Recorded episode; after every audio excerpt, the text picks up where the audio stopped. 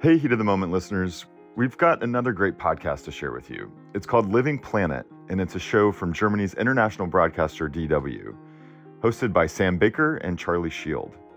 On this episode of Living Planet, which was first broadcast in December, their team looks into biofuels. They ask what role these crop based fuels should play in our global energy system, especially when renewables like wind and solar have become much more affordable in recent years. From Germany to the US to Kenya, we learn about the biofuel industry and its promises and drawbacks. And we hear how it's become a significant part of the energy mix with the help of subsidies and regulations. We hope you'll like it.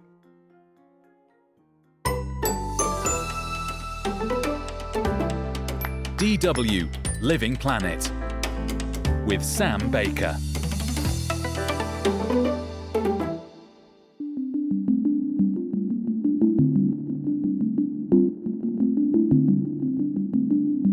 Welcome to Living Planet.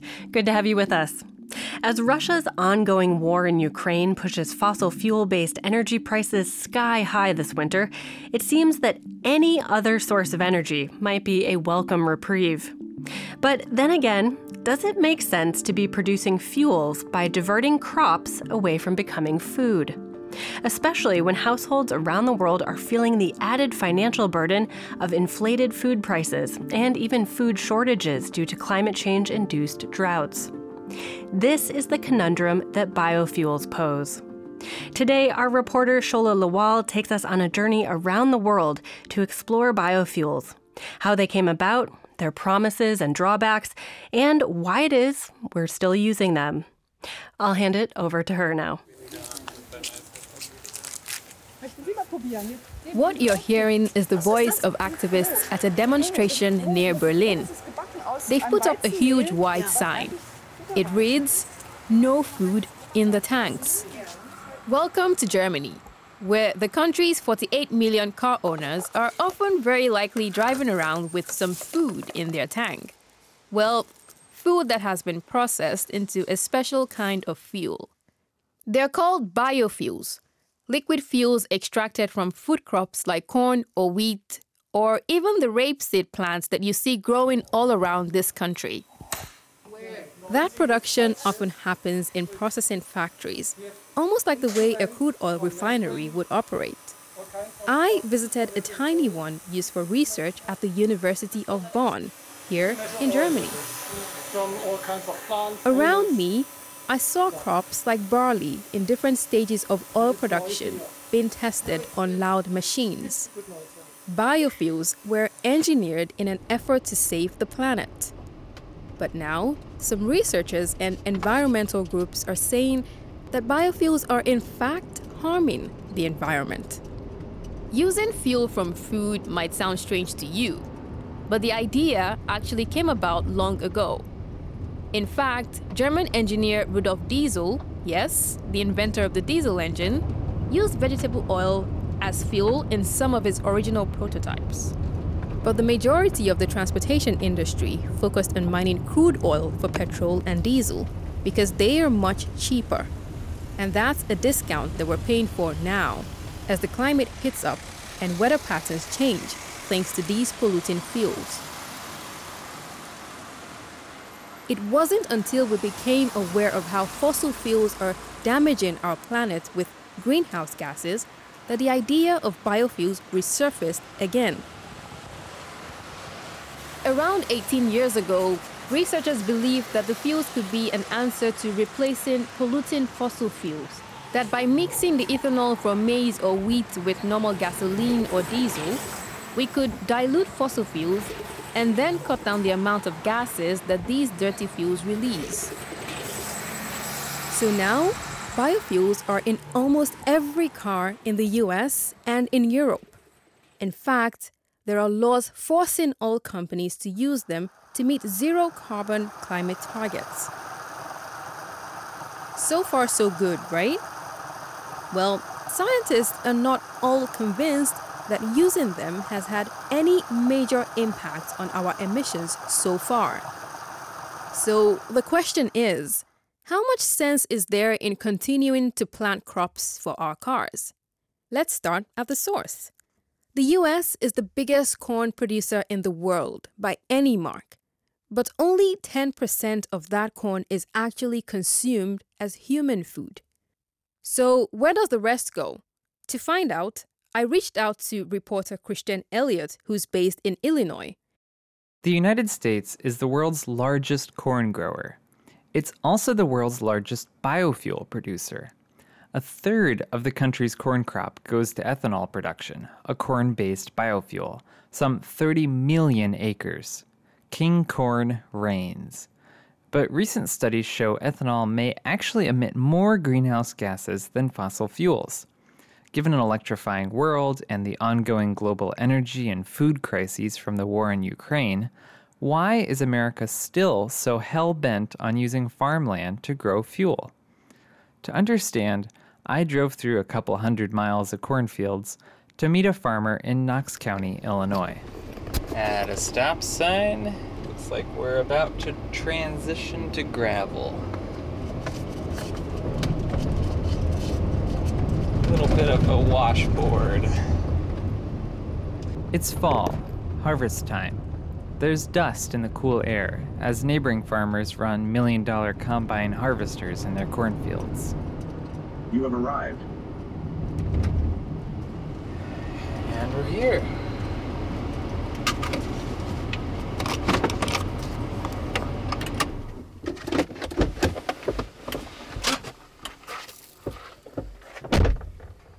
Farm itself has been in my family for over 105 years. It originally belonged to my great grandfather, so now we have a total of just over 222 acres. And we grow corn and soybeans. That's John Filtham, former Marine and lawyer turned farmer. We walk through his pasture while his wife Nancy feeds the horses.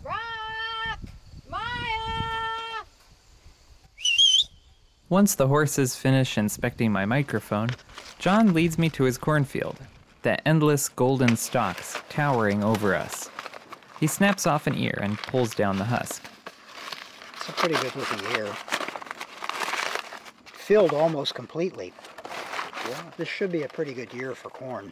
The stuff that got the artificial fertilizer treatment looks good, sure, but John isn't going to take a bite.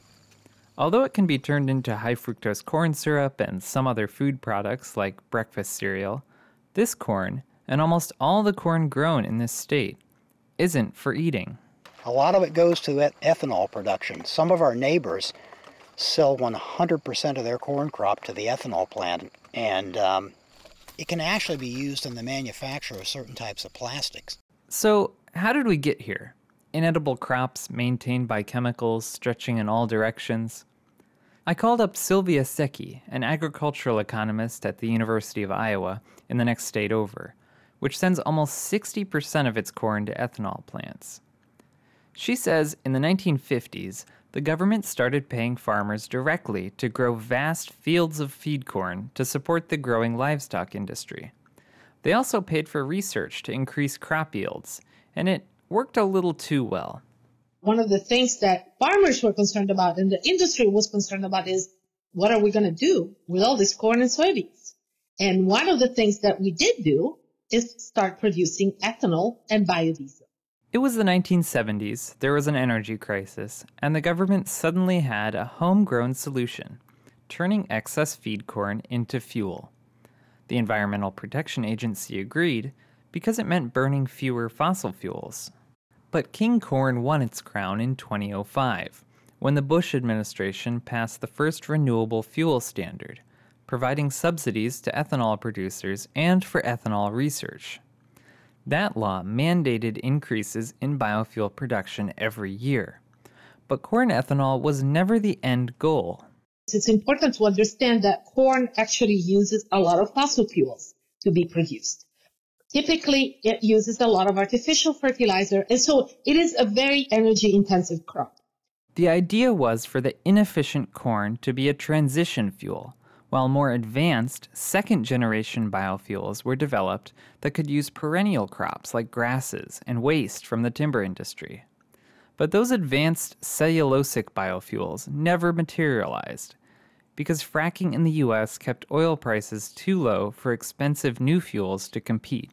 And this year, we were supposed to produce 15 billion gallons of corn ethanol and 16 billion gallons of cellulosic biofuel. Unfortunately, we're producing less than 1 billion gallon of cellulosic biofuel. Meanwhile, those government subsidies for corn and ethanol production have caused an explosion in land dedicated to corn and the environmental damage that comes along with it. In the United States, because we have this increased demand for corn ethanol, we plowed grasslands, we filled wetlands. And so that caused greenhouse gas emissions, right? Every time you plow or cut down trees, boom, you have this explosion of greenhouse gases. So, the million dollar question Why are we still doing this if it's not that good? A lot of people are very invested in this system. From the companies that produce and sell patented seeds, farm machinery, fertilizers, and pesticides, and of course, the all powerful ethanol industry. Drive through Iowa or Illinois in the Midwestern United States, and you can go for hundreds of miles through nothing but corn and soybean fields. Politicians dare not oppose an industrial system so central to the identity of the region. But there's a new wrinkle in that system. The renewable fuel standard is up for renegotiation this year, for the first time since 2007. Since producers aren't meeting their advanced biofuels targets, the Environmental Protection Agency could end the mandate. Which brings me back to John. Our most productive fields are down in the river bottom, sure. unfortunately, where the pipeline wants to run its right of way. Companies are racing to build pipelines across the Midwest to capture carbon dioxide from ethanol plants and move it to places with favorable geology to sequester it deep underground. One of those pipelines will cross John's farm. By using carbon sequestration to lower ethanol plant emissions, the companies want their product to qualify as an advanced biofuel. The Biden administration's recent climate bill, called the Inflation Reduction Act, put a lot of money on the table in the form of subsidies for companies who build carbon sequestration facilities. So these ethanol companies see a new way to profit and keep running at the same time. I have no objection to the ethanol industry. And as far as you know, people talk about fossil fuels. The present state of technology, you couldn't do modern farming in the Midwest without them. And so, I mean, I my objection to the pipeline is based on the damage that it'll do to farm ground. Uh, it has nothing to do with opposition to fossil fuels. Farmers are coming to realize that their land, not the crops they grow on it, is their most valuable asset. Some would be happy to plant something other than ethanol corn, or even see their fields occupied by solar panels or wind turbines, if the price was right. They just don't want a pipeline bringing down their property value.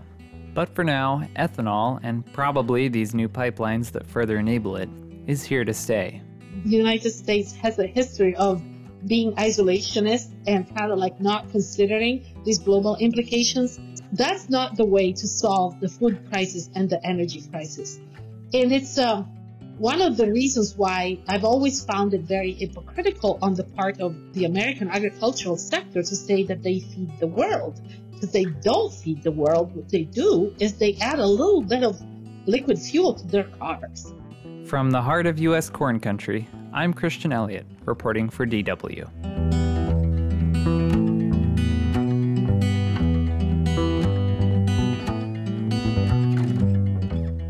There's some research that suggests that when rich countries like the US choose to grow food crops and then use only a tiny fraction of it for human food, that that has an impact elsewhere. So, when we're using corn for biofuels instead of food, which countries suffer? The war in Ukraine has triggered such massive disruptions to global food supply chains that food prices are soaring right now. In regions like East Africa, this is made worse by other factors like climate change. Areas affected by drought almost have no food available at all. In Kenya, food is so scarce in some places that families are rationing supplies. I reached out to Kenyan journalist Andrew Wasike, who's based in Nairobi. to give us a sense of what it's like on the ground there. I am in the heart of the Kenyan capital, Nairobi, an urbanized powerhouse that is the envy of many other countries in East Africa. But despite this, people here in the capital are going to sleep hungry, and many have no food to eat at all.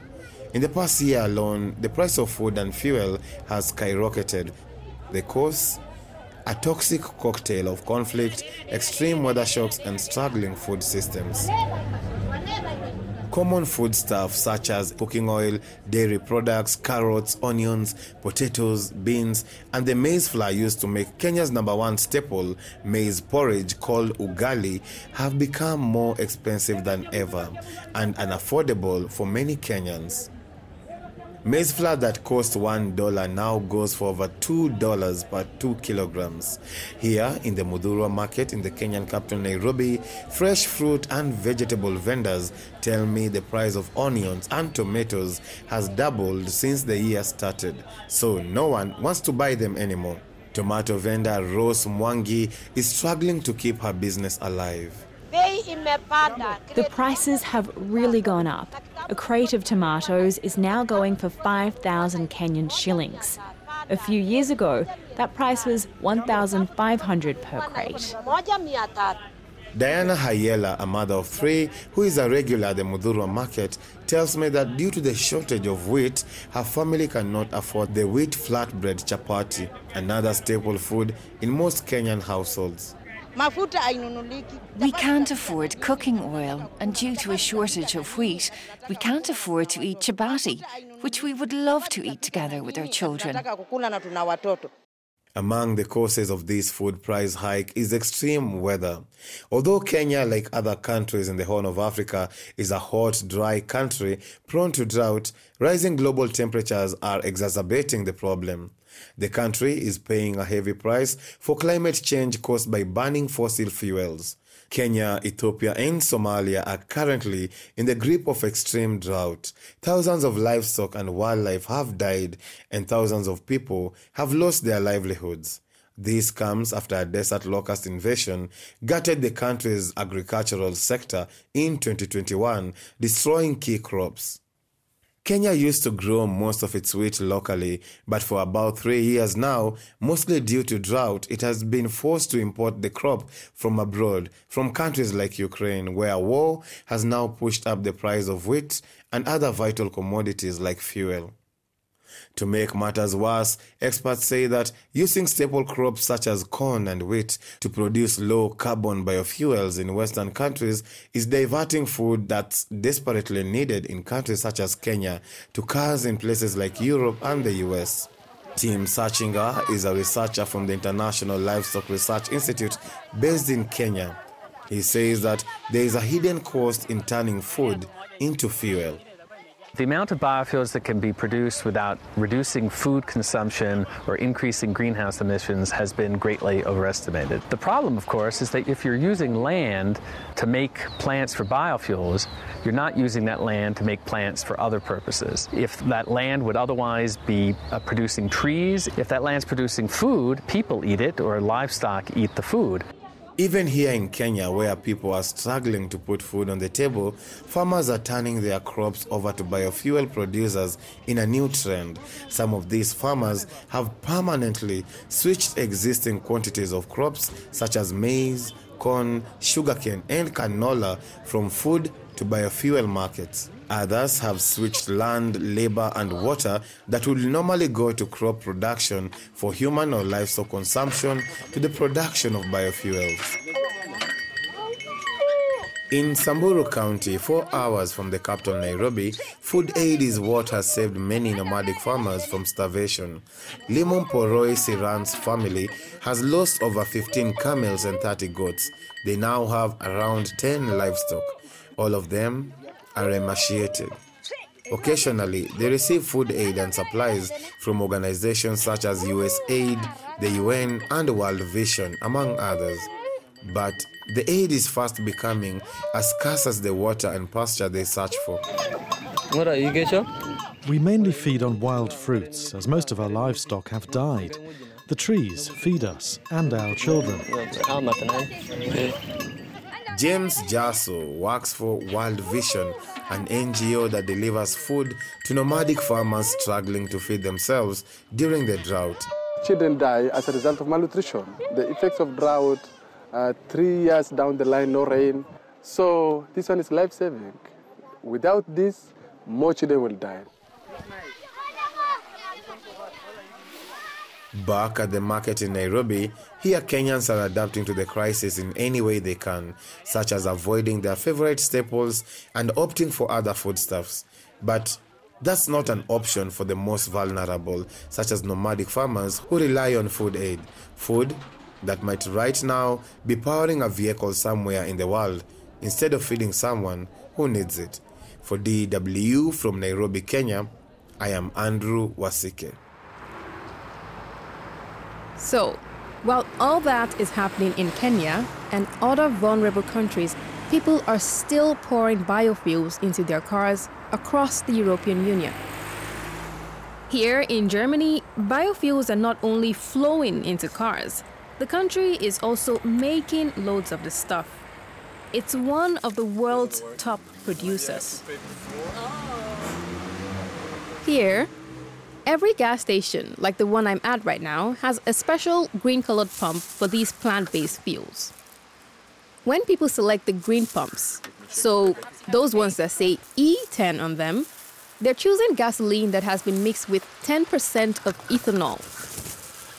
Biofuels in the US are mostly made from corn, but as for Germany, rapeseed and wheat are the preferred crops. Most car owners know about the E10 blend and sometimes choose it. But do they really know what it's made up of? I asked a few people. But I don't know where they exactly get it, somewhere from the seas. I'm not using this honestly. And then there's Cherry, who uses it regularly. I think it's clean. I'm also very uh, conscious about if we have clean air, so the people will be healthier. I think so. Cherry is a care worker and drives a small black Fiat. She didn't know the fuel she prefers is made from corn or wheat until I told her. But when I asked her if she'd rather use these crops in her car when there's a global food crisis, here's what she had to say. Oh, that's a very, very hard question. It is a hard question. There's been an intense debate about biofuels in Germany for years now. That discussion first started when biofuels were being marketed here some 15 to 18 years ago. Although a few environmental groups and politicians said biofuels didn't make sense at the time, broadly, it was seen as a good idea. And over time, the debate around it mostly died down. But since the war in Ukraine began, the biofuels debate has come up again. The world is facing an energy crisis triggered by the conflict and biofuels could help Germany be less dependent on other countries for energy. But on the other hand, there's the issue of a food and climate change crisis that's making people hungry in places like Kenya. That's why environmental activists are demonstrating across Germany. The voices you hear are Greenpeace members. They're telling people about biofuels in Eberswald, a town just outside Berlin. The activists are also giving out slices of bread wrapped in brown paper. The bread is made from wheat, a special kind grown for animals and biofuels in Germany. It has lower protein levels than the wheat we would normally eat. Um, yeah, it tastes good. it tastes like normal bread. Yes. Yeah, it doesn't taste different. We got some a weed that's supposed to be for feeding animals or producing biofuels. And we took it to a bakery and he baked bread from that. And it turned out it was very, very delicious. You know, the, the baker has to deal with it a bit differently, um, but, but it is possible. It is not, you know, a thing you should waste by making biofuel out of it. That's Matthias Lambrecht, a Greenpeace member and the leader of these protests. In Germany, around 14% of farmland goes to biofuel production.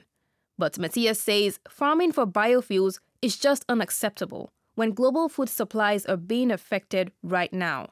This is also one example where we are externalizing the costs of our lifestyle to future generations or other countries in the world. There's another massive problem, too. If you look at the um, climate emissions that come with destroying natural resources, natural areas that could be um, valuable as carbon sinks, so if you keep that in mind, it's bad for the climate. Some scientists do agree that biofuels could be worse than fossil fuels because of all the land used to produce them. But not all researchers agree on that. What environmental activists are saying is pretty serious. If there's really no significant impact from using biofuels, why exactly would Germany and the European Union force oil producers to use them? Well, I asked Stefan Walter. He's head of the Association of the German Bioethanol Industry. It's a lobby group that's fighting very hard for Germany to keep producing biofuels, and he doesn't agree with the activists there is no connection. We, we don't burn uh, food in the, in the, tanks, as, a, as the NGOs or uh, sometimes say. We use qualities which are not you can't use uh, for the humans. I think you have this. The hunger problem is very serious, uh, but we are not the driver of the hunger problem. Stefan says blending biofuels with gasoline cuts emissions, but how much really depends on the crop. For example, corn saves less emissions than sugarcane. Germany saves 9.5 million tons of CO2 every year thanks to biofuels. That's roughly 1.5% of the country's annual emissions. And some argue biofuels are helping to prop up a fossil fuel industry that got us into this whole climate crisis in the first place. But Stefan says the fuel is important based on current realities. You should have a look at the fleet size in Europe of the cars we have, or in the vans or buses or commercial vehicles, it's about 400 million vehicles we have in Europe at the moment, and uh, 95% of these vehicles are run by combustion engines. So we need some renewable fuels in this sector. Right now, the European Union and Germany are reducing more and more the amounts of biofuels oil producers should use because the fuels have been linked to too much controversy in recent years. Biofuels sourced from palm oil in Indonesia, for example, has led to massive deforestation. So in 2021, Germany banned palm oil biofuels, and the European Union has voted to do the same from 2023. From the look of things, biofuel crops will face more and more of these restrictions in Europe. Biofuels aren't entirely a lost cause, though. There may just be a way to transition all those combustion vehicles we have now onto more sustainable fuel before they reach the end of their lives. Enter advanced biofuels. Yeah, they sound super technical, but they're just another form of biofuels produced entirely from food waste or crop residue. Basically, all the stuff that we don't eat.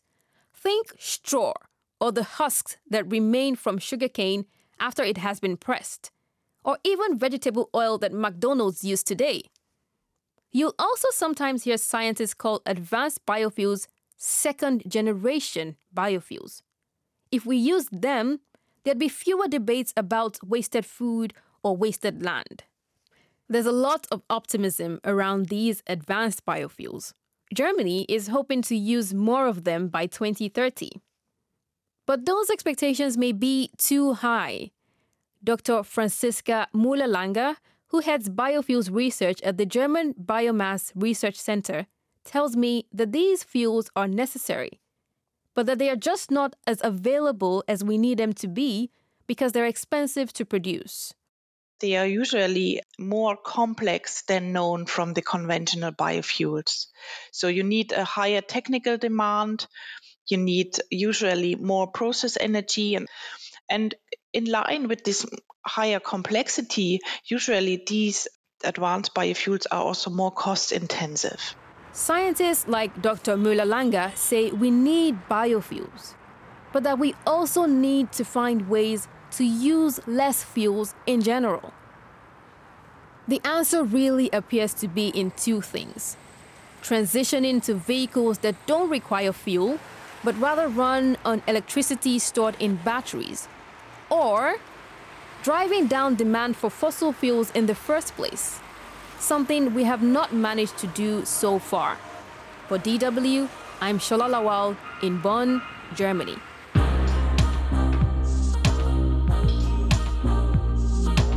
Thanks to Shola Lawal, Christian Elliott, and Andrew Wasike for reporting on that story. If you have thoughts or questions about biofuels, get in touch with us at livingplanet at dw.com. Thanks to Wiebke Tegtmeier and Thomas Schmidt for their help in the studio this week. I'm Sam Baker. We'll be back next week with more environment stories from around the globe.